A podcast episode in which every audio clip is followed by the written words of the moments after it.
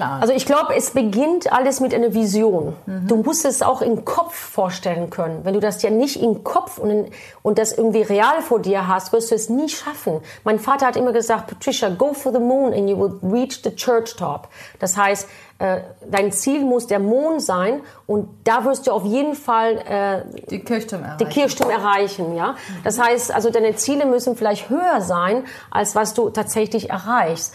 Und und dann Step by Step einen realistischen Plan und diesen Plan arbeiten. Das heißt, wir haben wirklich dann erstmal gesagt, okay, wir wollen Stadiums füllen und dieses, diesen Traum, Stadium zu füllen, ja, entstand in einer Phase, wo wir nichts hatten. Nichts. Also Schlimmer ging's nicht. Mutter war gerade gestorben.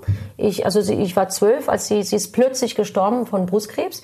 Und wir hatten eine ganze Schar von kleinen Kindern. Also meine Schwester und ich haben die großgezogen. Das Baby war sechs Monate, die nächste war zwei Jahre alt, vier, sechs, achtzehn. So, mein Vater ist in Depression gefahren. Der konnte nichts mehr machen, weil er meine Mutter über alles geliebt hat. Und das heißt, wir Eltern haben quasi die Familie großgezogen. Wir haben uns ernährt mit Straßenmusik. Wir hatten nichts. Also das sind teilweise, als meine Mutter starb, ähm, sind die Nachbarn also äh, anonym mit Körbe, äh, haben die Körbe vom, vom, vor der Tür gestellt mit Essen. So war das in Spanien. Wir hatten ein Haus und das war's. Und so, dann sind wir losgegangen und wir haben gesagt, wir müssen jetzt irgendwie weiterkommen. Wir müssen jetzt, wir müssen jetzt aufstehen. Mhm. Und dann sind wir nach Paris gegangen und haben dort unsere Chancen gesucht und haben in der Metro gesungen. Und in dieser Zeit, ich war 14, ich war eigentlich ein Kind, aber ich habe jeden Tag gearbeitet, damit meine kleinen Kinder zu, ähm, äh, zu essen bekommen mhm. und die Miete bezahlen. Wir haben damals drei Zimmerwohnungen gemietet, ein Hotel.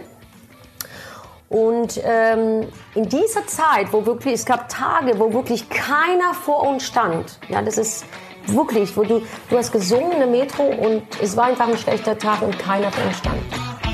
Und da haben wir gesagt, eines Tages werden wir Stadion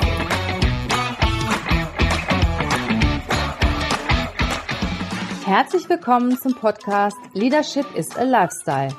Der Podcast für Führungskräfte, die neben ihrer Karriere ein erfülltes und gesundes Leben führen möchten. Mein Name ist Regina Volz ich zeige dir, wie du das Beste aus dir, deinem Leben und deinem Business machen kannst. Und jetzt geht's los. Viel Spaß mit der heutigen Folge.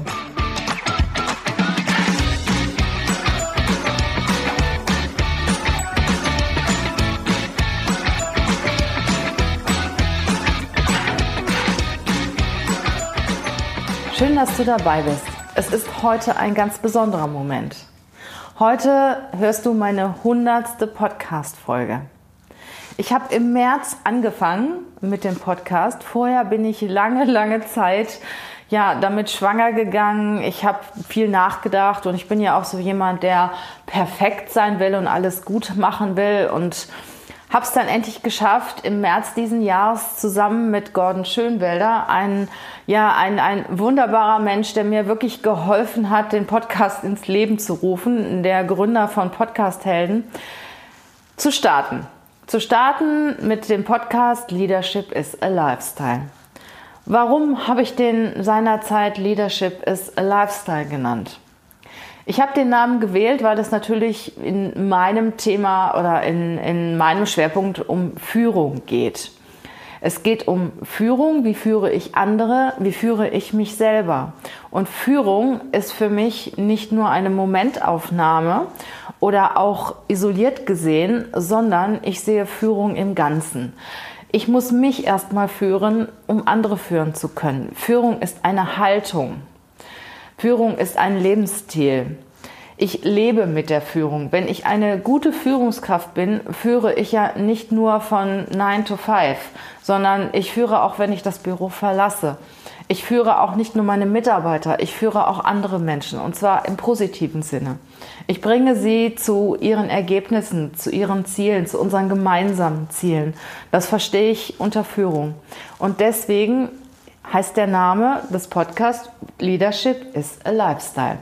Mehr zu dem Namen erzähle ich euch noch später. Ich habe nämlich vor, den Namen etwas zu verändern, weil ich auch dazugelernt habe in den letzten Monaten. Jetzt kommen wir mal zurück zu dieser Jubiläumsfolge. Ich habe in der Zeit unwahrscheinlich inspirierende und wunderbare Menschen kennengelernt. Ich habe super tolle Podcast-Gäste gehabt. Ich selber habe durch die Recherchen der einzelnen Folgen sehr viel gelernt. Ich kann sagen, dass ich in dem letzten halben Jahr so viel gelernt habe wie lange Zeit davor nicht einfach so viel Neues, weil ich auch auf Menschen zugegangen bin, die ich persönlich vorher gar nicht kannte, weil sie mich einfach inspiriert haben von dem, was ich von ihnen gesehen habe und sie gebeten habe, in mein Interview zu kommen oder ein Interview mit mir für den Podcast zu machen und halt dadurch, was ich gelernt habe, weil ich hatte natürlich immer eine Idee, worüber ich berichte habe auch dann einiges äh, zusammengestellt und dann aber auch nochmal recherchiert und ja geschaut, was, was sagen denn die anderen eigentlich dazu? Ne, gibt es Meinungen, die völlig konträr sind, die ich dann auch mit aufgenommen habe? Oder gibt es viele Meinungen, die so sind wie meine? Was, sind die, was ist die Sicht der anderen? Und deswegen habe ich sehr, sehr viel recherchiert und natürlich auch, klar, viel gelernt. Ich bin unendlich dankbar dafür, dass wirklich ich so tolle Gäste in meinem Podcast habe und habe, möchte auch etwas zurückgeben. Und deswegen habe ich mich hingesetzt und es war wirklich eine ganze Menge Arbeit aus diesen 100 Folgen, die Folgen mit Gästen herauszusuchen und daraus auch Ausschnitte herauszusuchen, die mich besonders inspiriert haben, die mich beeindruckt haben und teilweise auch sehr berührt haben. Und aus diesen Interviews habe ich halt Teile, Ausschnitte genommen und zusammenfassen lassen zu dieser Jubiläumsfolge. Ich möchte mich natürlich auch bei allen anderen Gästen bedanken, die auch wunderbaren Content, wunderbaren kostenlosen Content auch zur Verfügung gestellt haben, weil es ist ja auch immer mit Arbeit verbunden, mit Zeit verbunden, die man investiert. Und es ist ja, wie gesagt, kostenlos. Und das ist wirklich toll, dass sich so viele interessante Know-how-Träger, interessante Menschen auch bereit erklären, ihren Content im Podcast wirklich ja, kostenlos zur Verfügung zu stellen. Und deswegen sage ich auf diesem Weg nochmal allen Podcast-Gästen ein herzliches Dankeschön. Auch schon im Voraus für die, die in den kommenden Folgen äh, zu mir kommen werden. Ich freue mich schon drauf. Ich habe auch schon ganz, ganz viele interessante Menschen im Kopf. Ihr wisst es vielleicht heute noch gar nicht, aber ich werde kommen. Verlasst euch drauf. Neben dieser spannenden hundertsten Folge möchte ich auch den Hörern etwas zurückgeben. Und ich möchte mich auch bei dir bedanken, dass du zugehört hast, dass du so viele Folgen zugehört hast. Und ja, mir auch damit Motivation gegeben hast, weiterzumachen. Und aus diesem Grund gibt es im Zusammenhang mit dieser hundertsten Folge ein Gewinnspiel. Und es gibt richtig gute Sachen zu gewinnen. Mehr dazu erfahrt ihr später. Jetzt komme ich zu den Gästen, die in dieser Podcast-Folge sind und denen ich halt Ausschnitte gesendet habe. Dazu möchte ich noch sagen, es gibt kleine Ausschnitte und wenn ihr möchtet, könnt ihr euch natürlich auch den komplett, die komplette Folge anhören. Also ich werde auch nochmal in den Shownotes die Folgennummern und die Gäste auch nochmal separat aufführen. Das heißt, ihr müsst euch jetzt auch nichts mitschreiben, sondern liest euch nachher einfach die Shownotes durch und kommt dann zu den einzelnen Folgen. Selbstverständlich könnt ihr den gesamten Podcast auch gerne nochmal durchscrollen. Da ist mit Sicherheit die eine oder andere Folge dabei, die du gut findest und die du dir auch nochmal gerne anhören möchtest. Wer sind jetzt die Gäste in meiner Jubiläumsfolge? Mein erster Gast ist Manuel Schaar. Manuel ist ein wunderbarer Mensch, mit dem ich auch befreundet bin. Manuel ist im Libanon geboren, in Köln aufgewachsen und amtierender WBA-Weltmeister im Schwergewicht. Was er erlebt hat als Flüchtlingskind, als Weltmeister, wie es ihm heute geht, das hört ihr in dieser Folge. Die zweite ist Lisa Müllner. Lisa ist Gesundheitsexpertin und Vitalcoach für Darmgesundheit. Nummer drei, Calvin Hollywood. Calvin habe ich persönlich kennengelernt auf einem Bootcamp in Kapstadt. Calvin ist auch wirklich ein wahnsinnig disziplinierter Mensch und ein sehr erfolgreicher Unternehmer. Und er berichtet in diesem Podcast über das Thema Mitarbeiterführung. Dann ist Gast Patricia Kelly. Patricia Kelly kennt wahrscheinlich jeder oder sehr viele von euch. Patricia ist Mitglied der Kelly Family. und sie erzählt von ihrem Werdegang. Mein fünfter Gast ist Ulrich Wüsecke. Ulrich war viele Jahre Vorstand und Aufsichtsratsvorsitzender in einem familiengeführten, gewachsenen Konzern. Und er erzählt über die Unterschiede zwischen einem Konzern und einem mittelständischen Unternehmen. Mein sechster Gast ist Michael Assauer. Michael hat ein Start-up gegründet, das er inzwischen an Daimler verkauft hat. Ja, und er hat natürlich sehr viel Ahnung über das Thema New Work, agiles Arbeiten, Start-ups, wie gründe ich ein Unternehmen. Und er erzählt halt etwas über agile, agiles Arbeiten. Mein Gast Nummer 7 aus der Jubiläumsfolge ist Yannick Marti.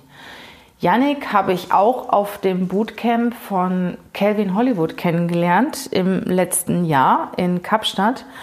Und Yannick ist ein Profisportler gewesen, ist durch viele Krankheiten gegangen und ist heute Fitnesstrainer, Mentalcoach und bei ihm geht es halt um das Thema Gesundheit, Ernährung und alles, was dazugehört. Mein achter Gast ist Angelina Kirsch.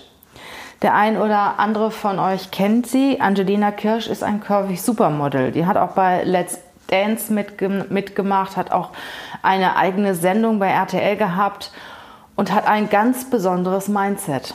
Und mein neunter Gast ist Profiler Susanne. Susanne Grieger-Langer, die berichtet von Performern, Psychopathen und Pfeifen. Wie gesagt, es gibt immer nur kleine Ausschnitte, die euch inspirieren oder die dich inspirieren sollen. Vielleicht hörst du dir dann den kompletten Podcast an, die komplette Folge an, lehn dich jetzt einfach zurück und genieße, was auf dich zukommt. Manuel Schaar. Manuel ist in Beirut im Libanon geboren und in Köln aufgewachsen. Als kleiner Junge ist er nach Köln gekommen. Und seit dem 25. November 2017 ist er regulärer amtierender WBA-Weltmeister im Schwergewicht. Manuel berichtet in diesem Podcast über seine spannende Biografie, über seine Zeit als Flüchtlingskind und über seine Zeit als Weltmeister.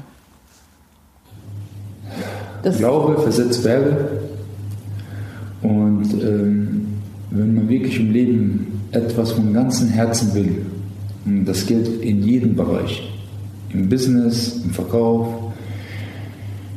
egal was, in der Thema Umsetzung beginnt alles eine Idee im Kopf. Und alles, was man bildlich sehen kann, kann man sofort umsetzen. Man muss an sich glauben, an sich arbeiten und dann kommen automatisch die Menschen dazu, die dich zu deinem Erfolg bringen. Denn jeder Mensch kann alleine etwas schaffen, aber niemals so schnell ohne die Hilfe der anderen. Man sollte immer zwei, drei, vier, fünf Menschen an seiner Seite haben, die einen dazu unterstützen, an sein Ziel zu kommen, dann geht der Weg viel schneller. Und ich kann aus eigener Erfahrung sprechen. Ich habe früher immer gedacht, ich bin der Superman, ich schaffe alles alleine.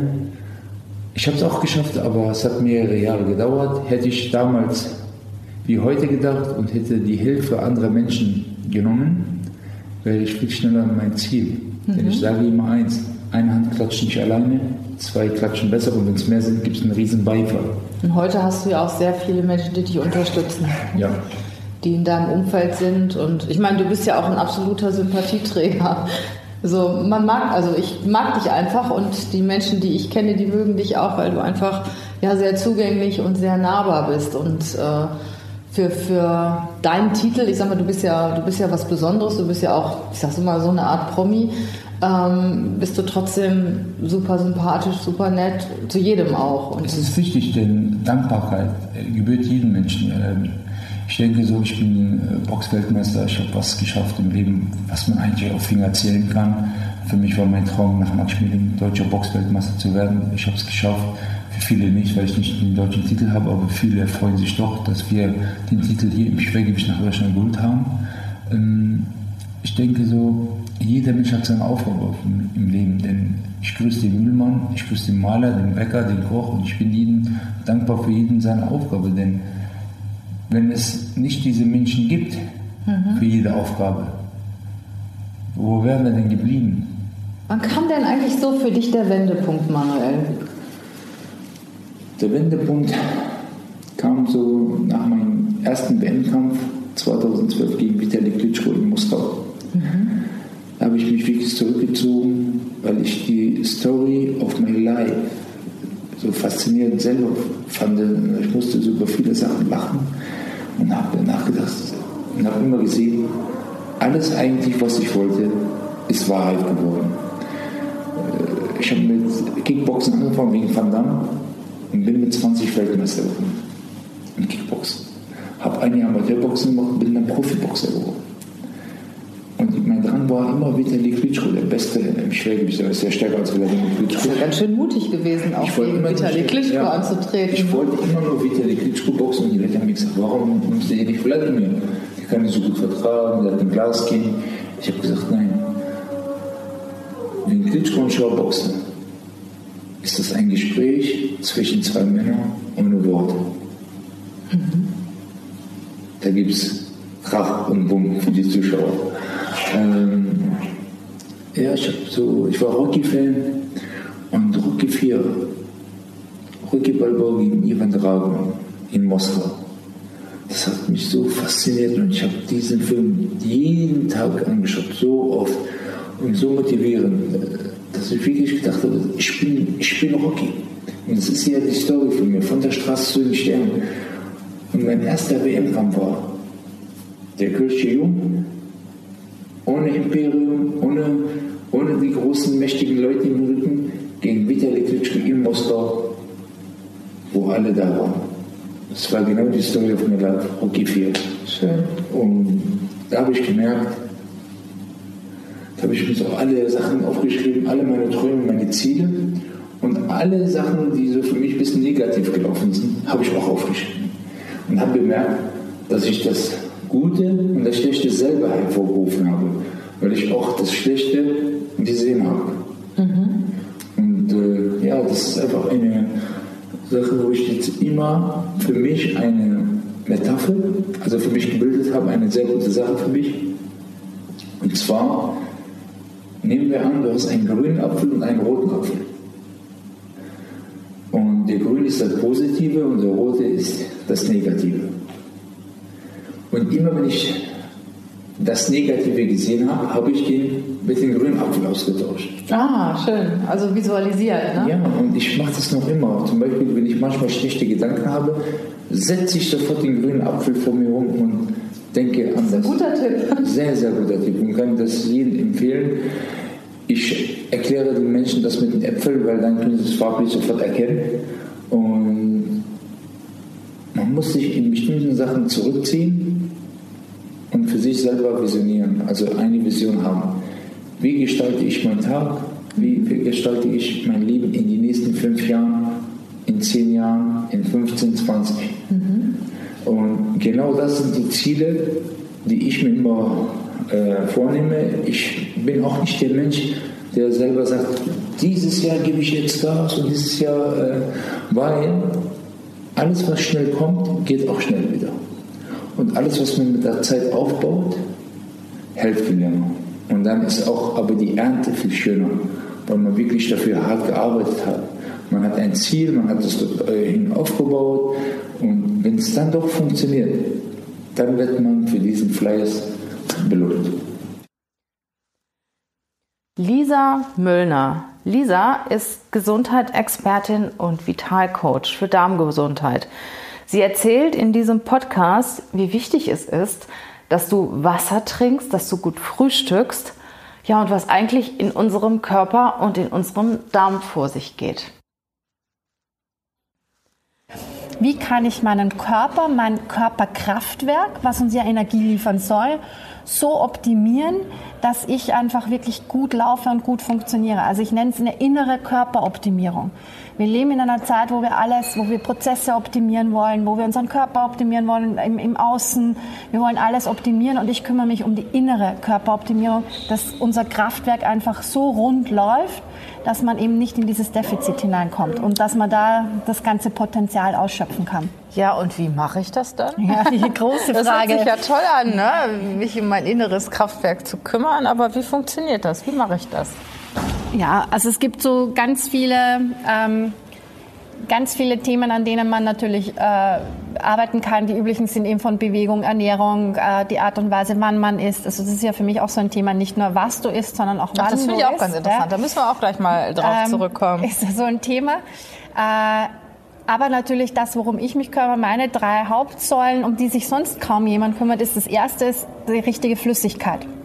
Dein Körper, alle deine Prozesse laufen auf Basis von Flüssigkeit. Also viel Wasser trinken. Ja, genau, weil da muss man eben unterscheiden, was ist Essen, was ist Trinken. Ähm, wie trinke ich richtig, dass es nicht nur im Körper ankommt, sondern dort, wo es hinkommt, in der Körperzelle. Weil dort wird ja die Energie äh, ähm, Okay. produziert. Also die Flüssigkeit ist so die eine Baustelle. Die zweite ist dann eben unser, ja, unser Verbrennungsmotor, ja, das, was eigentlich die Energie erzeugt, also der Darm, weil dort werden die Nährstoffe aufgenommen. Das heißt, dieses Thema sollte man sich abend nehmen. Ich weiß, es ist nicht so sexy, ja, obwohl Darm mit Charme ein sehr beliebtes Buch Genau. war. Ist ja auch, jeder weiß ja mittlerweile, wie wichtig äh, die Genau. Darmfunktion ist. Und Ne? Das muss auch nichts Komisches sein. Da gibt es wirklich ganz einfache Wege, äh, wie man das optimieren kann. Und dann ist das Thema natürlich Vitalstoffe. Das heißt, Ernährung ist das eine, aber kriege ich über meine Nahrung noch ausreichend Vitalstoffe hinein? Und wenn, welche sind so die, die Key, die Key People, sozusagen die richtigen, die man sagt, okay, die bringen mich nochmal Also Nahrungsergänzungsmittel. ja, es fängt beim Vitamin D an, über äh, Antioxidantien, über ja, Sporopollenin ist so ein schönes Wort, ja, also Chlorophyll. Da gibt's ganz viele Dinge, wo ich dann sage, okay, äh, was sind dann die Stoffe, die meinen, ja, auch da wieder mein Körperkraftwerk optimal zum Laufen bringt. Das wusste ich auch nicht, weil wir gerade zum Thema Kraftwerk, es gibt diesen Zitratstoffwechsel, was dieser Energiestoffwechsel im Körper ist. Und ähm, wir kennen immer nur die großen Bausteine, also Kohlenhydrate, Fette und Eiweiß. Genau. Aber damit die richtig verbrennen, dafür brauche ich Vitamine und Mineralstoffe. Sonst kann ich die gar nicht richtig verbrennen. Und das heißt, wenn es daran hackt, dann kann ich auch hier die volle Energie gar nicht nutzen. Und wir wollen ja auch beim Auto, dass es so gut wie möglich und so effizient wie möglich läuft, dass unsere Unternehmen so effizient wie möglich äh, laufen. Nur bei unserem Körper achten wir viel zu wenig darauf. Warum? Weil unser Körper so toll gebaut ist, dass er ganz, ganz lange super funktioniert, ohne dass wir was merken. Aber um ein Symptom und nur ein Symptom, noch keine Krankheit zu bekommen, muss ich bereits 70 Prozent Schaden haben. Und das ist eben das, was wir nicht merken, was wir nicht spüren.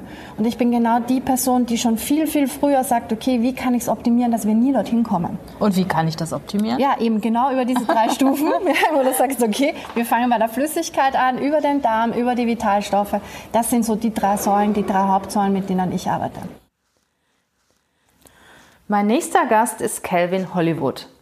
Calvin ist Unternehmer, Speaker, Mentor, Autor, Online-Marketer, Führungskraft und deswegen habe ich ihn im Podcast. Er hat eine ganz besondere Art der Mitarbeiterführung und der Arbeitseinteilung.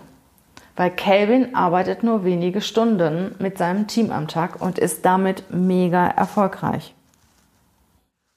Also ich sehe dich auch neben deinen ganzen Qualifikationen natürlich im Social-Media-Umfeld, aber auch ganz besonders als Unternehmer und auch ganz besonders als Führungskraft.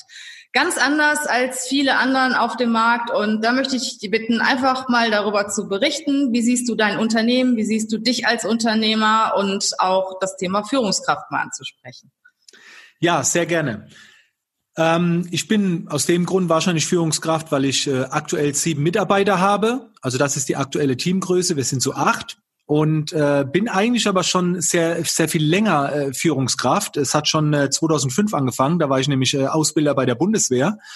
Ähm, und das äh, zehn Jahre lang. Das heißt, da habe ich das Führen gelernt.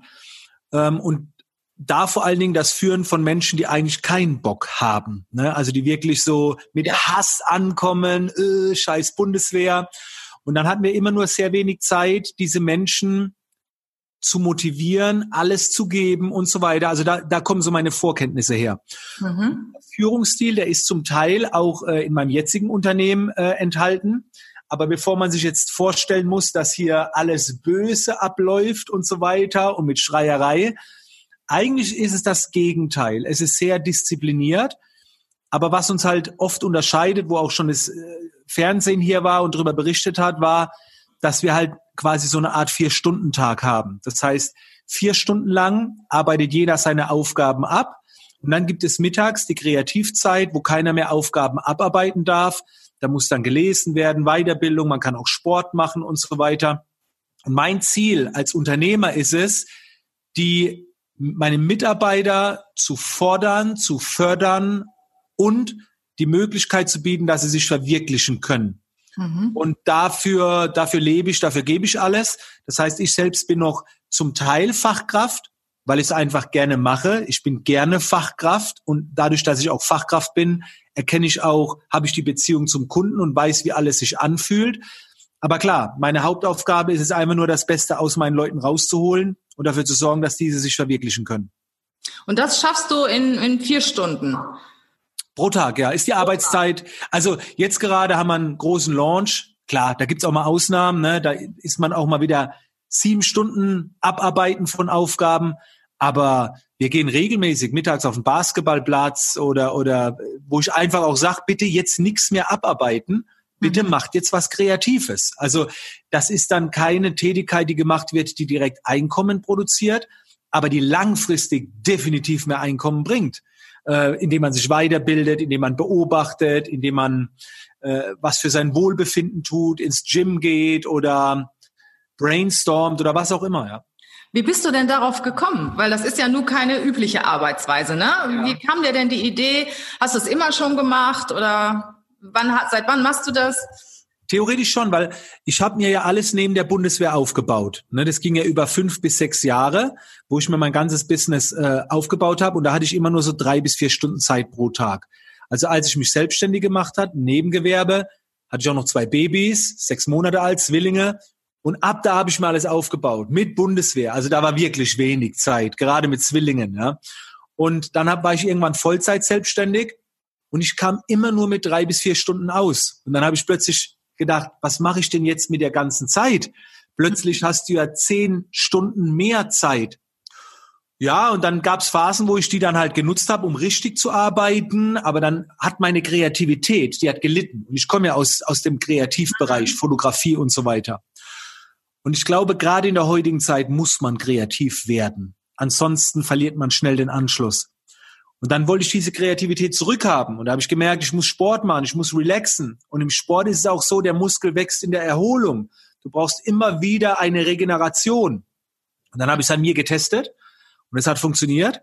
Dann habe ich es bei den Mitarbeitern getestet, was sehr schwer war, weil es war der Druck da. Ich bezahle die ja mittags und die schauen YouTube-Videos, weißt du, wo du denkst, ja. oh oh, oh oh.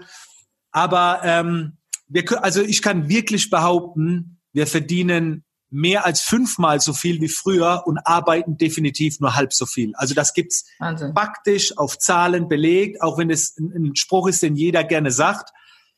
Ich gehe nach Zahlen und Fakten. Das ist meine, meine Benchmark. Nur da messe ich. Und es funktioniert. Was soll ich sagen? Es funktioniert. Mir fällt es heute noch manchmal schwer, aber es funktioniert. Ja. Patricia Kelly. Patricia ist so eine wunderbare Frau. Sie ist so auf dem Boden geblieben. Die Kelly Family, die hat ja mega Erfolg wieder mittlerweile. Und ja, wenn ich mich mit Patricia persönlich unterhalte, dann habe ich das Gefühl, ich unterhalte mich mit einer Freundin. Sie ist Sängerin, Musikerin, Songwriterin und erzählt etwas über ihren Werdegang. Von der Straße bis dahin, dass sie jetzt große Bühnen bespielen. Wie bereitet sie sich vor auf die große Bühne? Was hat sie für Routinen? Diese Themen erzählt sie in dem Podcast. Also ich als Fünfjährige ähm, wollte ich mit. Also das heißt, mein Vater war eigentlich früher Lehrer gewesen, Highschool-Lehrer, und dann hat er gesagt, nee, das ist nicht, äh, also er wollte was anders machen, dann hat er Antiquität, Antiquitäten gemacht. Das heißt, er war eine der wichtigsten Antiquitätsexport, Imports mhm. Amerikas. Also was ganz anderes. Als was ganz ne? anderes, genau. Aber auch im kreativen Bereich. Er war auch rechter Hand von Joe Kindig, damals der Nummer eins Antiquitätenhändler in New York, mhm. also in mhm. Amerika eigentlich. Und ähm, dadurch ist er nach Spanien gekommen, durch das Export und Import von Antiquitäten. Und dann äh, ist es dann so gewesen, dass wir wirklich in Spanien gelandet sind. Und dort bin ich geboren. So. In ähm, Spanien. in Spanien, richtig, mhm. in Kastilien. Und äh, ah, da ist mein Sohn, Alex, Iggy. Hallo. Hey, say hi. Und auf jeden Fall ist es so, dass am Wochenende wurde Musik gemacht zu Hause, nur aus reiner Spaß, aus Hobby. Wir haben alle Instrumente gespielt, wir haben getanzt, gesungen. Meine Mutter war Ballerina. Das heißt, zu Hause war ein absolut kreatives Umfeld. Und ähm, mit fünf und dann am Wochenende sind die einfach losgegangen und haben Hochzeiten gemacht oder äh, irgendwelche Stadtfesten. Die wurden überall eingeladen und ich wollte mit. Okay. Das heißt, ich wollte einfach mit und singen und ich fand das großartig. Also als Fünfjährige habe ich immer gestreikt und habe so lange geweint, bis mein Vater irgendwann mal gesagt hat, um mich loszuwerden, okay, Patricia, wenn du wirklich auf Tour kommen willst, dann musst du alle Songs lernen innerhalb zwei Wochen. Der wollte mich loswerden. Auf Gitarre und Gesang. Und das habe ich dann auch geschafft, tatsächlich. Und also die Akkorden waren miserabel, aber er hat gesehen, ich bemühe mich. Und ich muss ganz ehrlich sagen, seitdem war Musik für mich äh, was ganz Wunderbares. Ich kann mir aber vorstellen, irgendwann mal so, als ich 16, 18 wurde, dachte ich, oh, Medizin wäre was ganz Tolles für mich.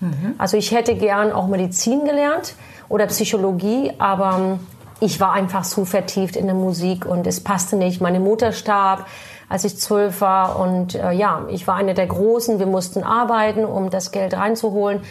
Aber ich kann mir gut vorstellen, im nächsten Leben, wenn es eins gibt, dann äh, Medizin oder Psychologie. Aha, interessant. Ja. Okay. Ja, wie ging das denn dann weiter? Erzähl mal. Ja, es ist ganz einfach, also um das kurz zu halten, weil es eine riesen Story. Ähm, wir haben wirklich dann, äh, also es war ja so, dass mein Vater immer noch sehr erfolgreich mit seinen Antiquitä- Antiquitäten war und wir hatten äh, ein großes Zuhause in Spanien, Kastilien und wir haben wie Könige gelebt mit Haushälterin, alles Mögliche und ähm, und eines Tages sagt er, okay, ich will euch nach Rom bringen, um Rom zu zeigen, denn ähm, er hat dort als junger Mann äh, Philosophie und Theologie studiert in El Gregoriano. Das ist ein sehr, sehr guter, äh, genau, und College. Und dann äh, sind wir dort äh, gefahren mit dem Bulli. Und am ersten Tag, am ersten Tag, wir kommen an, ich weiß noch ganz genau, vor dem Kolosseum. Wir gucken uns das Kolosseum an, wir kommen zum Auto zurück, dem VW-Bulli, und alles ist weg. Die haben alles geklaut, geklaut. genau, außer die Instrumente. Und ähm, ja, und das war der Punkt, ein Wendepunkt, weil wir hatten kein Geld. Und dann hat mein Papa gesagt, ja, dann lass uns mal gucken, ob wir auf die Straße singen können, was so reinkommt. Und ähm, die Leute haben uns geliebt. Die haben, fanden das ganz, ganz toll und wir sind nie wieder zurückgegangen. Wir sind dann einfach auf die Reise geblieben. Wir sind dann von Rom nach Wien äh, gereist, dann sind wir nach München, dann nach Dublin, nach London, äh, Paris. Wir haben einfach aus dem Urlaub quasi, eine, ich glaube, das waren drei Jahre äh, Reise daraus gemacht. Und so kommt das, dass aus einem schlechten Ereignis was was Positives Absolut. wird. Ne? Aus dem Diebstahl Absolut. habt ihr dann euer Leben geändert. Genau, Ne? Sch- äh, Chance im Schicksal oder wie sagt Genau. man das? Schicksal als Chance. Schicksal, ne? Schicksal als Chance, das habe ich sehr, sehr oft erlebt in meinem Leben. Und ich- man muss auch sagen, mein Papa war schon ein, ein crazy, also es war ein hochintelligenter Mensch, das ist extrem intelligent. Und der hat wirklich, also ich muss sagen, heute staune ich manchmal, der hat so viele Dinge vorausgeschaut. Der war kein Hellseher oder so, gar nicht. Also er war christlich. Aber er hatte dieses Gespür für die Zukunft und was, die Konsequenzen von das, was wir heute leben, was passiert morgen. Und manchmal ist es echt erschreckend. Also der hat zum Beispiel damals ähm, gesagt, ähm, zu einer der wichtigsten Show-Businessmänner, Helmut Fest hieß er, Helmut, äh, in 20 Jahren existiert die Musikbranche nicht, wie es heute wird. Und das war ja der Boom, das war die Zeit Mitte 90er Jahre, also es gab Geld überall, ja. Also es ist, hat explodiert und äh, der, der Helmut Fest lachte und sagte, Dan, was erzählst du da? Und sagt, ja, warte mal ab. Also wenn es jetzt äh, zum Business-Teil angeht, also erstmal, wir haben extrem viel gearbeitet. Wir hatten ein Ziel vor Augen. Was Und- hattet ihr für ein Ziel vor Okay, wir wollten Stadiums füllen. Und diesen Ziel haben wir tatsächlich geschafft. Also wir haben in 96 acht große Stadiums in Deutschland, äh, Switzerland und Austria gefüllt. Wie habt ihr das gemacht? Seid ihr da irgendwie planmäßig vorgegangen? Habt ihr das oder habt ihr einfach gesagt, irgendwann eines Tages werden wir Stadien füllen oder hattet ihr da auch schon einen Plan? Also ich glaube, es beginnt alles mit einer Vision. Du musst es auch im Kopf vorstellen können. Wenn du das ja nicht im Kopf und, in, und das irgendwie real vor dir hast, wirst du es nie schaffen. Mein Vater hat immer gesagt, Patricia, go for the moon and you will reach the church top. Das heißt, äh, dein Ziel muss der Mond sein und da wirst du auf jeden Fall äh, die Kirchturm erreichen. Die Kirchturm erreichen, ja. Das heißt, also deine Ziele müssen vielleicht höher sein, als was du tatsächlich erreichst. Und und dann Step by Step einen realistischen Plan und diesen Plan arbeiten. Das heißt, wir haben wirklich dann erstmal gesagt, okay, wir wollen Stadiums füllen und dieses, diesen Traum, Stadium zu füllen, ja, entstand in einer Phase, wo wir nichts hatten. Nichts. Also schlimmer ging's nicht. Mutter war gerade gestorben. Ich, also sie, ich war zwölf, als sie, sie ist plötzlich gestorben von Brustkrebs. Und wir hatten eine ganze Schar von kleinen Kindern. Also meine Schwester und ich haben die großgezogen. Das Baby war sechs Monate, die nächste war zwei Jahre alt, vier, sechs, achtzehn. So, mein Vater ist in Depression gefahren. Der konnte nichts mehr machen, weil er meine Mutter über alles geliebt hat. Und das heißt, wir Eltern haben quasi die Familie großgezogen. Wir haben uns ernährt mit Straßenmusik. Wir hatten nichts. Also das sind teilweise, als meine Mutter starb, ähm, sind die Nachbarn also äh, anonym mit Körbe, äh, haben die Körbe vom, vom, vor der Tür gestellt mit Essen. So war das in Spanien. Wir hatten ein Haus und das war's. Und so, dann sind wir losgegangen und wir haben gesagt, wir müssen jetzt irgendwie weiterkommen. Wir müssen jetzt, wir müssen jetzt aufstehen. Mhm. Und dann sind wir nach Paris gegangen und haben dort unsere Chancen gesucht und haben in der Metro gesungen. Und in dieser Zeit, ich war 14, ich war eigentlich ein Kind, aber ich habe jeden Tag gearbeitet, damit meine kleinen Kinder zu, ähm, äh, zu essen bekommen mhm. und die Miete bezahlen. Wir haben damals drei Zimmerwohnungen gemietet, ein Hotel. Und ähm, in dieser Zeit, wo wirklich, es gab Tage, wo wirklich keiner vor uns stand, ja, das ist Wirklich, wo du, du hast gesungen in der Metro und es war einfach ein schlechter Tag und keiner von uns stand. Und da haben wir gesagt, eines Tages werden wir ein Stadion füllen. So. Alle zusammen? Alle, alle. Wir haben gesagt, eines Tages Toll. füllen wir Stadion. Also da kriege ich heute Gänsehaut, wenn ich das höre. Kriege ich auch. Ja, jetzt gerade. Und das ist, ein Psycholog oder irgendjemand hätte diese Gespräche gehört, hätte er gesagt, die Kinder bauen sich ihre Realität, damit sie überleben. Ulrich Wüsicke. Ulrich war viele Jahre als Vorstand und Aufsichtsratsvorsitzender tätig in einem familiengeführten, gewachsenen Konzern. Vorher war er lange Jahre bei Philips und kann natürlich sehr gut über den Vergleich zwischen Konzern oder Mittelstand erzählen. Er hat beides kennengelernt und erzählt von seinen Erfahrungen.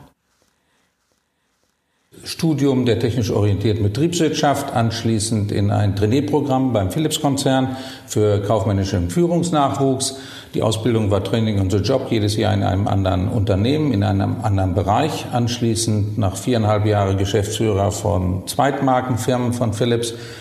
Als so zum Üben hätte ich beinahe gesagt, eine Geschäftsführung so 50 Millionen Umsatz. Dann drei Jahre später dann äh, eine größere Position bei Philips, ein großes Werk und anschließend noch ein ganz großes Werk in Hamburg äh, in einem Semiconductors-Bereich von Philips. Und dann hatte ich schon 15 Jahre bei Philips verbracht. Im Konzern. Im Konzern. In diesen 15 Jahren habe ich Positives gelernt. Am Anfang war es eben dieses Trainierprogramm, war sehr professionell. Aber je länger man nachher auch in Führungsverantwortung kam und man eigentlich Führung und, und auch Verantwortung nehmen wollte, umso mehr stellte man fest, wie reglementiert man eigentlich in so einem Konzern ist. Die Konzernzentrale gibt immer stärker vor, wie du zu denken hast, was mhm. du zu tun hast. Auch wenn du eigene gute Ideen hast, werden die teilweise nachher verwässert über die verschiedenen Stufen. Und wenn jemand Spaß hat, Verantwortung zu übernehmen und etwas zu bewegen, kann das auf, auf Dauer schon relativ, ich will nicht sagen frustrierend, aber nicht so positiv am Ende halt sein. Viel starrer in so einem Konzern. Absolut, ne? absolut. Und Ehe wenn du da Entscheidungen treffen kannst, musst du halt auch schon ganz schön hoch äh, gestiegen sein. Ne? Ja, man muss ziemlich weit nach oben kommen. Und selbst da wird man häufig dann noch, je nach Situation, dann auch overruled, weil es eben politisch aus anderen Gründen, die man vielleicht gar nicht so nachvollziehen kann, durchaus äh, dann wieder zu Entscheidungen kommt, wo man selber sagt, Mensch, mein, meine Anfrage oder meine Idee hat eigentlich mit der Entscheidung, die ich nachher äh, dort bekommen habe, eigentlich gar nichts mehr zu tun. Mhm. Das hat bei mir letztendlich dann auch dazu geführt, dass ich dann entschieden habe, nach 15 Jahren eigentlich äh, Konzern, habe ich gesagt, nee, das reicht mir nicht. Ich will eigentlich in entscheidender Führungsposition sein, wo ich Verantwortung übernehmen kann und habe mich dann entschieden, als ich das Angebot bekam, zu einem großen äh, Familienkonzern zu gehen, Inhaber geführt.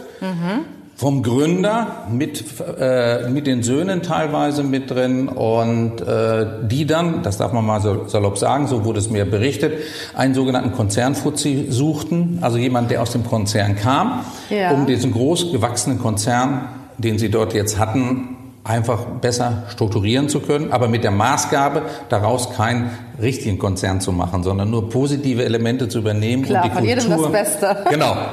Da war natürlich ganz entscheidend in der Situation, das muss man wissen, meine Vorgänger waren alle nur ein, zwei Jahre da, dann waren sie nicht mehr da, mhm. weil es ist schon entscheidend in einem Familienunternehmen, speziell auch wenn, selbst ja, speziell wenn, wenn noch in der, in der Geschäftsführung oder im Vorstand, die letztendlich noch Familienmitglieder sind, aber selbst wenn sie nur im Beirat sitzen, die Chemie muss stimmen. Ja.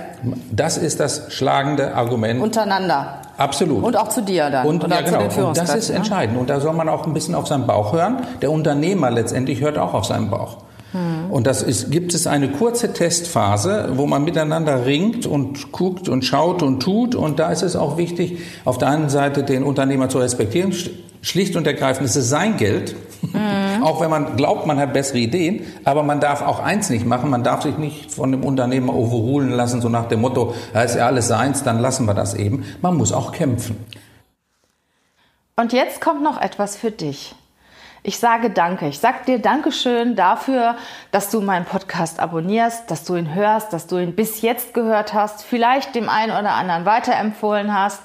Ich sage Danke für die lieben Kommentare, für, den, für das Lob, das ich immer wieder bekomme, für die vielen Mails, die, sie, die ich dadurch bekomme. Ich sage Danke für die Bewertungen, die du mir gegeben hast. Ich sage Danke dafür, dass du dich einfach für den Inhalt interessierst, den ich dir zur Verfügung stelle. Denn es macht mir riesen Spaß, diesen Podcast zu machen.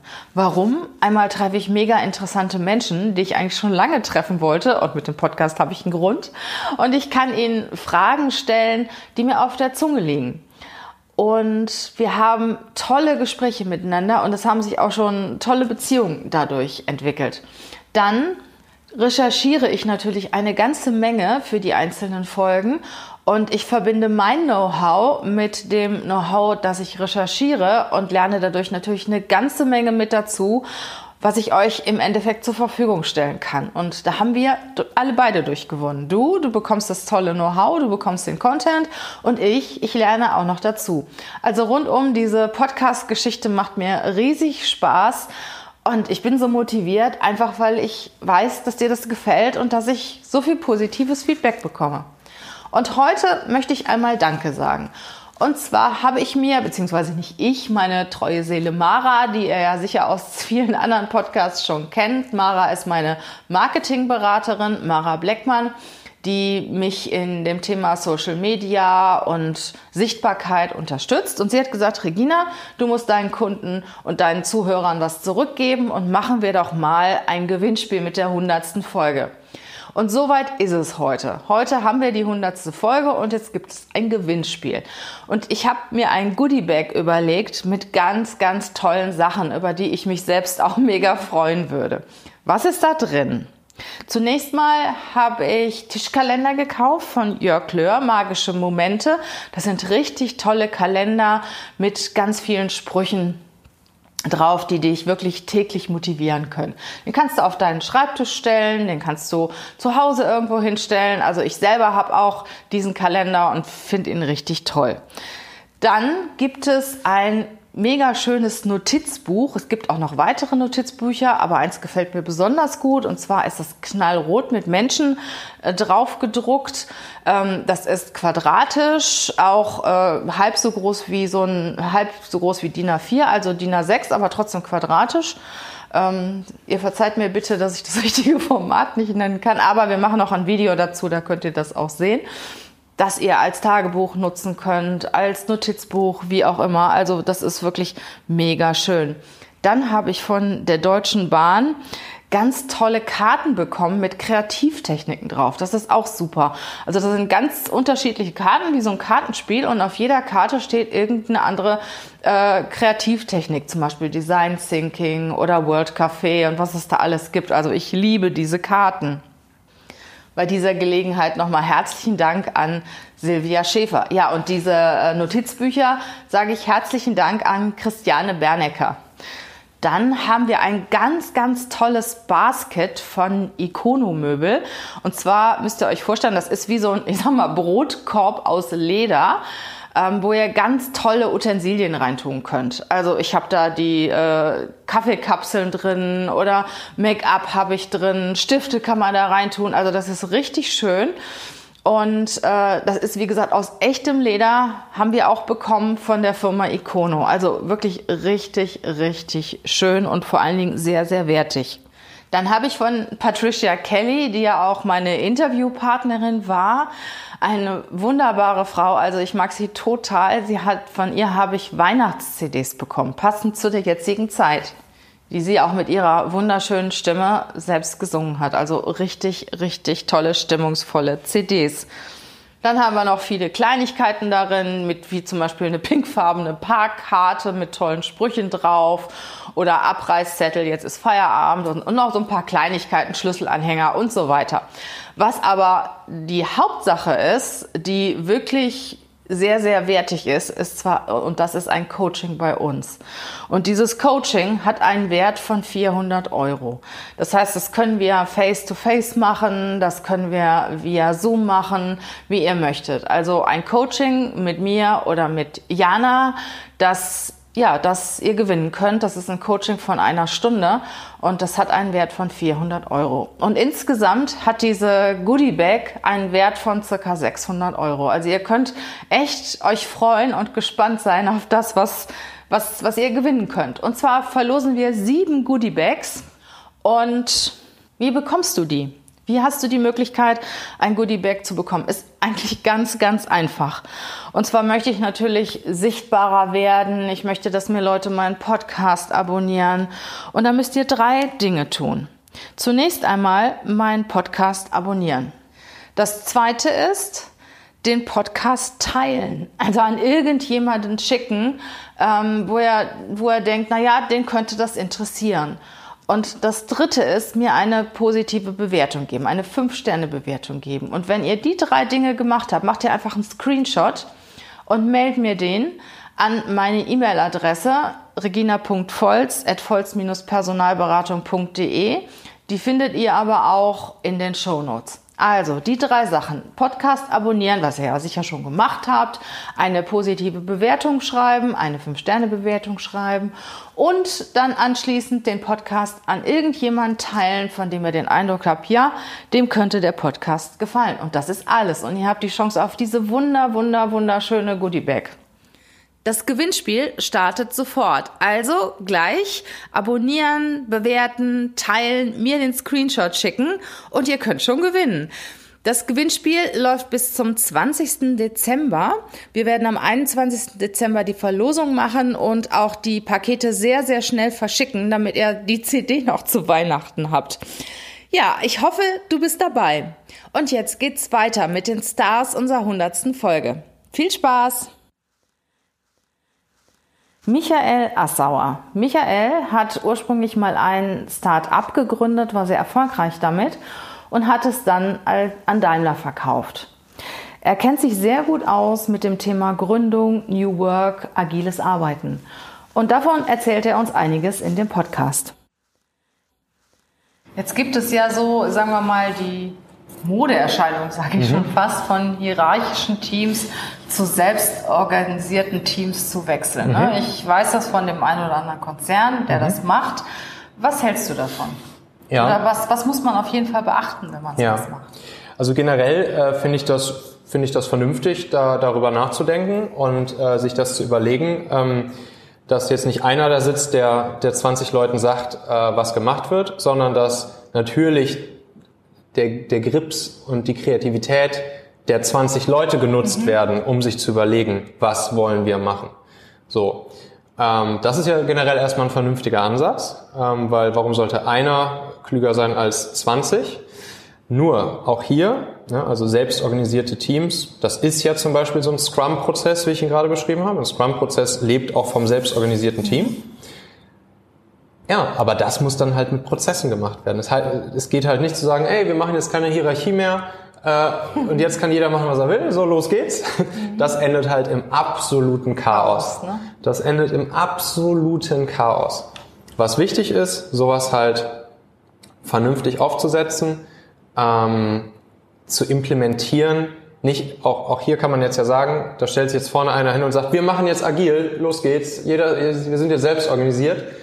Das funktioniert, Das funktioniert nicht, sondern ähm, es startet halt schon mit dem Mindset. Also es startet mit dem Mindset, überhaupt erstmal zu verstehen, was, was wollen wir denn in diesem Team anders machen? So, ist überhaupt jeder bereit hierfür selbst organisiert? Ähm, gerade wenn jetzt Leute, wenn es zum Beispiel ähm, ältere Unternehmen oder Konzerne sind, wo die Leute schon, weiß ich nicht, 20, 30 Jahre in der Firma Genau, sind, ja, ja. ähm, und du sagst denen jetzt auf einmal, es gibt keinen Chef mehr oder der Chef erzählt jetzt nicht mehr so genau, wo es lang geht, sondern wir erarbeiten das jetzt hier selber im Team, äh, dann sind oft die Leute ja die auch verloren, aufgeschmissen. ne? So, was, Sind was, ja, was, ja. was, was soll ich denn jetzt hier machen? Wie, es gibt jetzt keinen Chef mehr. Oh Gott, was soll ich denn so? Und dann beginnt halt das Chaos. Also ich habe das mal erlebt, äh, indem wir in einem Unternehmen umgestellt haben von der hierarchischen Struktur zu einer Projektstruktur. Das ist ja sowas ähnliches dann Mhm. Ja. auch. Ne? Und nicht nach Scrum, aber dann gab es keine keine äh, Abteilungsleiter mehr, sondern nur noch Projektleiter, die Ja. natürlich immer wechseln. Das war ein Chaos Ja, sondergleichen. Ne? Und alle stürzten sich dann auf den einen Geschäftsführer, der dann irgendwo noch äh, jemand war, an dem man sich klammern konnte. Ne? Das war damals eine schlimme Zeit. Aber heute, ich sag mal, wenn man das richtig macht, wenn die Prozesse feststehen Ja. und die Leute haben auch das agile Mindset. Ich finde, das ist auch total wichtig, oder? Das ist halt, ähm, das ist die absolute Grundlage für alles. Selbstorganisiertes Team bedeutet halt auch, dass alle füreinander in dem Team einstehen, dass, dass, sich, dass sich im Team schon auf ein Ziel geeinigt wird. Ne? Also zum Beispiel im Scrum-Prozess ist es so, in jedem Sprint, alle zwei Wochen gibt es ein gemeinsames Sprint-Goal. Das heißt, alle in dem Team committen sich am Anfang der zwei Wochen auf ein Ziel, ein einziges Ziel, was am Ende der zwei Wochen erreicht sein muss. Und das, das, das Sprint Goal ist heilig. Das ist, ist, wenn, wenn das Sprint Goal nicht erreicht wird am Ende der zwei Wochen, dann ist der, der Sprint gefailt. Und ein gefailter Sprint ist eine richtig harte Sache. Yannick Marti. Yannick ist auch ein wunderbarer junger Mann, ursprünglich Profisportler. Ich habe ihn auf einem Bootcamp mit Calvin, Calvin Hollywood kennengelernt im letzten Jahr, im Dezember in Kapstadt. Und heute ist er wirklich nach vielen Höhen und Tiefen, auch in seinem gesundheitlichen Leben, Fitnesscoach, Ernährungsberater und hilft Menschen, wieder in ihre Kraft zu kommen, Stress zu reduzieren und auch von Medikamenten freizukommen. eine Morgenroutine erstmals, und da haben wir uns kennengelernt, ja, das war in Kapstadt. Ähm, da ging es darum, sich selbst die Zeit zu nehmen und einmal selbst auf den Körper zu hören. Das hatte ich bisher nie groß gemacht. Ich habe viele Symptome, also körpereigene Mitteilungen, die er mir gesendet hat. Äh, delete, delete, delete, wie, wie bei E-Mails. Hä? Ich, ich habe diese einfach in den Papierkorb geworfen, ähm, eigentlich überdrückt, also das Ganze unterdrückt. Ja. Und dann kam die, die erste Morgenroutine und dann habe ich gefunden, wow, also krass, wie viel, wie viel Energie darin liegt und heute noch, also wirklich bis auf ganz wenige Ausnahmen, mache ich die täglich. Die dauert bei mir inzwischen 30 Minuten, ist in drei Situationen, also drei Teile gegliedert. Einerseits, ich beginne immer mit der Dankbarkeit, Ja. weil ich weiß, wie es ist, wenn man, wenn man etwas verliert, äh, sei es, wenn man nicht mehr laufen kann oder so. Erst einmal dankbar sein, was man alles hat. Mhm. Weil heute, ich denke auch in der Be Berufswelt noch viel mehr, oder? Äh, was hat man alles nicht? Genau, aber was habe ich erreicht, ne? Genau. Genau, was habe ich, wieder einmal das Belohnungssystem aktivieren. Wa- wa- Was habe ich alles? Ja. Meistens, Domi, ich habe neun Sachen und das eine fehlt mir. Und dann, dann Konzentriere ich mich nur auf das eine, was fehlt, ne? Genau.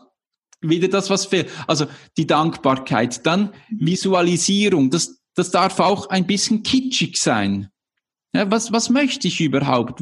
Warum mache ich das Ganze überhaupt? Und das ist Teil zwei. Und der Teil drei ist, jetzt geht's los. Jetzt bin ich bereit. Jetzt, jetzt starte ich in den Tag.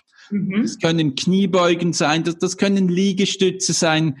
Und da habe ich, ich lasse mich sehr motivieren und, und auch beflügeln von Musik. Ja. Und ich habe immer die gleichen drei Songs. Mhm die ich morgens zu diesen einzelnen Teilgebieten höre. Mhm. Und ich höre diese Musik aber nur in dieser Situation. Und ich habe ein Motivationssong. Und jetzt, wenn ich, das habe ich auch, an einem Tag nicht so motiviert bin. Ja. Ich kann nur diesen Song einspielen. Und dann bist du motiviert. Und dann geht's wieder los. Und das funktioniert. Super. Und inzwischen weiß man, oft wird gesagt, dass neue Gewohnheiten dauern 21 Tage, aber wissenschaftlich hat man, äh, wurde bestätigt, es dauert 66 Tage. Mhm. Also so Maximum 66 Tage im Schnitt, bis man sich eine neue Routine, also bis man das in den Alltag automatisch, also autonom integrieren kann. Okay. Und das hat sich bis jetzt sehr bewährt. Also das ist die eine Methode. Die andere ist ganz einfach eine Morgendusche. Und nicht, warm, nicht nur Warmduscher, sondern, und das ist wirklich sehr effizient, ist die Eisschocktherapie unter der Dusche. Oh, okay. Und der aktiviert den Nervus vagus, also das ist äh, ein Hirnnerv, der verläuft eigentlich fast quer durch unseren Körper und dieser wird aktiviert. Und ganz interessant ist, dass dieser Nervus vagus, also das ist wie das Tor zum Glück, der wird stimuliert bei Yoga und Meditation. Okay. Und ich und habe. Bei kalten Duschen. Wie? Und bei kalten Duschen. Wenn du kalt, wenn du eine kurze kalte Dusche nimmst, also vielleicht 50, äh, 15 Sekunden eiskalt und dann wieder normal. Und das Ganze machst du nur fünfmal. Kalt, warm, kalt, warm. Fünfmal 15 Sekunden. Okay. Dann aktivierst du diesen Nervus vagus. Und das ist schon, also jeder, der jetzt diesen Podcast hört, auch wenn es noch so nach Hokuspokus klingt, Mach es einfach. Das muss ja niemand wissen. Mach es einfach einmal oder zweimal und schau, wie du diesen Tag nachher, wie du dich fühlst. Ja. Das musst du erlebt haben. Klingt wirklich nach Hokuspokus, aber ja.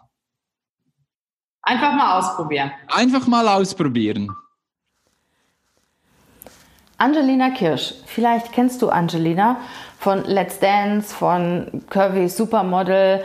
Sie ist halt ein Curvy Model und sie zeigt dir, wie selbstbewusst du mit dir und deinem Körper umgehen kannst, wie du zu dir stehen kannst, auch wenn du nicht die Idealmaße besitzt.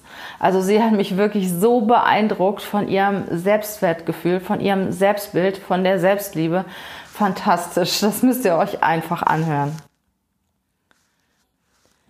Also was wir Frauen ja immer gerne machen, und ich glaube, das machen Männer weniger oder anders, wir vergleichen uns. Und wir vergleichen uns immer so, dass wir gucken, was können andere besser und ich kann das nicht so gut. So, und das ist auch irgendwo richtig, weil wenn man seine Fehler kennt, kann man auch dran wachsen. Aber wir machen das zu doll. Wir müssen einfach sehen, dass wir uns für unsere eigenen Stärken auch mal loben, dass wir das auch mal hervorheben. Und das geht ganz einfach. Ich meine, wir stehen ja auch alle super gerne mal vorm Spiegel, also ich mhm. tue das zumindest. Und ich sage mir das dann immer selber, wenn irgendwas richtig geil gelaufen ist. Ich gucke in den Spiegel und sage, mega, das hast du jetzt geschafft, Hammer. Hätte kein Mensch, hättest du nicht mal von dir selber gedacht, dass du das schaffst. Du hast es geschafft. Wirklich sich dann auch mal das vor Augen führen, was man gut kann und sich das auch mal erlauben, sich dafür zu loben. Weil das erlauben wir uns nämlich auch nicht. Wir sind viel zu selbstkritisch. Das lernen wir schon ganz, ganz früh. Ich sage immer, wenn wir unserer Mutter früher zugeguckt haben, wie die den Lippenstift aufgetragen hat und in, jeder ist mal in den großen Schuhen von der Mama gelaufen. Ne? Also wir haben uns immer ganz viel von ihr abgeguckt, aber wir haben es bestimmt auch alle gesehen und auch wenn man sich nicht daran erinnert, trotzdem hat man es gesehen, wie Mama unzufrieden ist mit sich, wie die irgendwie Klar. im Gesicht so rumzieht oder sich so seitlich in den Spiegel stellt und mal so den Bauch so, so einzieht und guckt. Also wir haben auch diese Selbstzweifel, haben wir uns auch mit angezogen, nicht nur die großen Schuhe. So, und da sind wir reingewachsen und denken, das gehört sich so als Frau. Es gehört sich so, dass man nie zufrieden ist. Es gehört sich Genau. so, dass man immer noch etwas optimieren kann. Nö, sei doch einfach mal dankbar für das, was du jetzt bist, für den Menschen, sei stolz auf den Menschen, der du jetzt bist und damit kannst du dich auch motivieren, noch mehr zu schaffen. Und es ist auch, ich finde, ich glaube ja auch an dieses Channeln total. Also An was? Channeln. Channeln? Channeln. Wenn ich etwas unbedingt will, dann stelle ich mir vor, dass das, das wie, wie ich das mache, Visualisieren. und dass es alles klappt. Genau, das Visualisieren. Und dann tritt das auch ein. Aber wenn ich gleich sage, ja, das wird sowieso nichts, ja, dann wird das auch nichts. Hast du so ein Vision Board zu Hause, wo du alle deine Ja. Ziele drauf hast? Ja, ja. Und das schreibe ich manchmal auf, manchmal schneide ich es aus und klebe es auf. Ja, das mache ich. Das mache ich regelmäßig. Und das habe ich auch im Kopf. Und das habe ich auch auf meinem Telefon, weil ich mir immer denke, hey, ähm, ne, wenn mir da gerade spontan was einfällt, dann schreibe ich das auf. Kann dir nur helfen. Dann der letzte Gast ist Profiler Susanne. Vielleicht kennt ihr Profiler Susanne, Susanne Grieger-Langer. Sie berichtet von Performern, Psychopathen und Pfeifen und erzählt dir, wie du sie im Job erkennst und wie du dann, wenn du sie erkannt hast, mit ihnen umgehen kannst. Also die Pfeife, sage ich immer ganz frech, ist von, nicht nur von Geburt, sondern auch von Beruf, Sohn oder Tochter. Sieht sich kurz vor Kanzler, kriegt aber keine PS auf die Straße. Das sind Personen, die in ihrer frühen Kindheit von ihren Eltern nicht auf die Welt vorbereitet worden sind, sondern wo die Welt auf diese Kinder vorbereitet wurde. Wie so goldene Kälber gehen sie davon aus, dass man sie umtanzt. Und typischerweise ist ähm, in den Führungstrainings immer das, ähm, das Mantra, sprich mit ihnen. Das sind Low Performer. Die brauchen noch mehr Liebe. so, Sei okay, noch auf netter. ein, ja, ja. Geh auf sie ein. Aber letztendlich, äh, genau das ist ja deren Masche, dass man auf sie eingeht, sie aber trotzdem keine weitere Leistung bringen. Pfeifen sind Leistungssimulanten. Die quatschen drüber, machen aber nicht. Und wenn sie selber kein Risiko drin haben, in der Situation, sondern das Schlimmste ist ein Gespräch, also noch mehr Aufmerksamkeit, dann werden die sich überhaupt nicht verändern.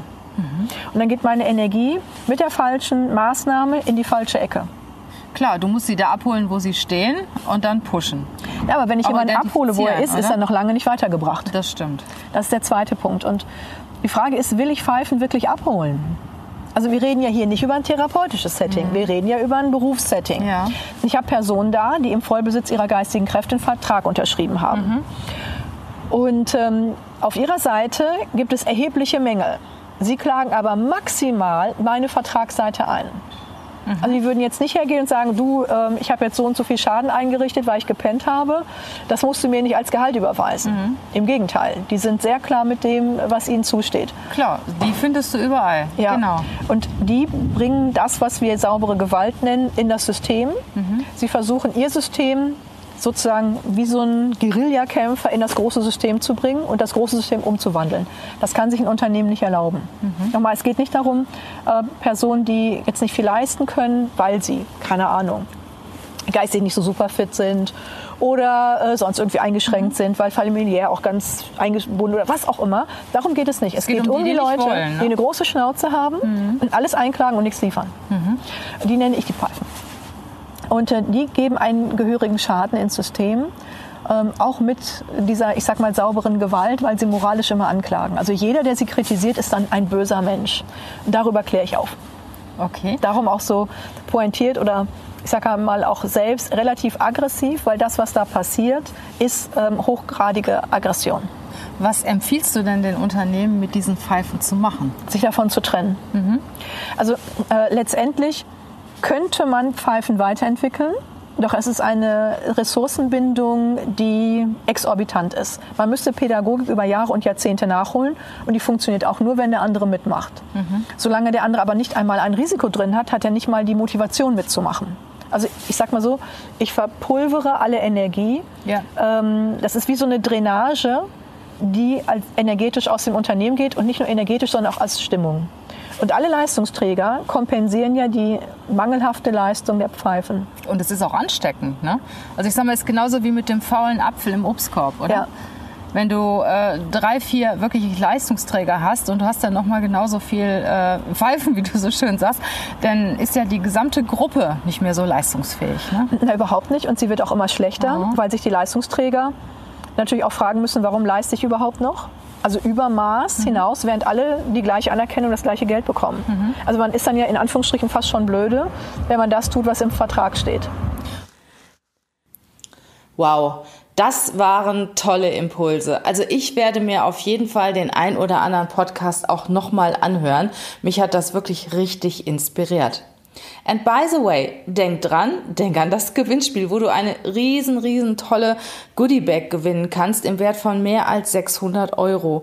Das sind die Karten mit den Kreativtechniken der Deutschen Bahn. Das sind ganz, ganz tolle stylische Notizbücher, eine Weihnachts-CD von Patricia Kelly, einen super schönen Tischkalender von Jörg Löhr, magische Momente, der dich jeden Tag auf, aufs Neue inspiriert, von Icono, eine wirklich richtige tolle Lederbag, so ein Basket, wo du deinen Krimskrams, Kosmetik, äh, Kaffeekapseln, Werkzeug, Stifte, whatever you want, reintun kannst. Und den Hauptpreis, ein Coaching bei uns in Köln via Skype oder Zoom oder wie du es magst, auf jeden Fall unter vier Augen, hochprofessionell, eine Stunde, das dich in ein, auf ein neues Level bringt, das dich wirklich richtig weiterbringt. Also, denk dran, Podcast abonnieren, bewerten und teilen und mir dann die entsprechende Kopie schicken, Screenshot schicken.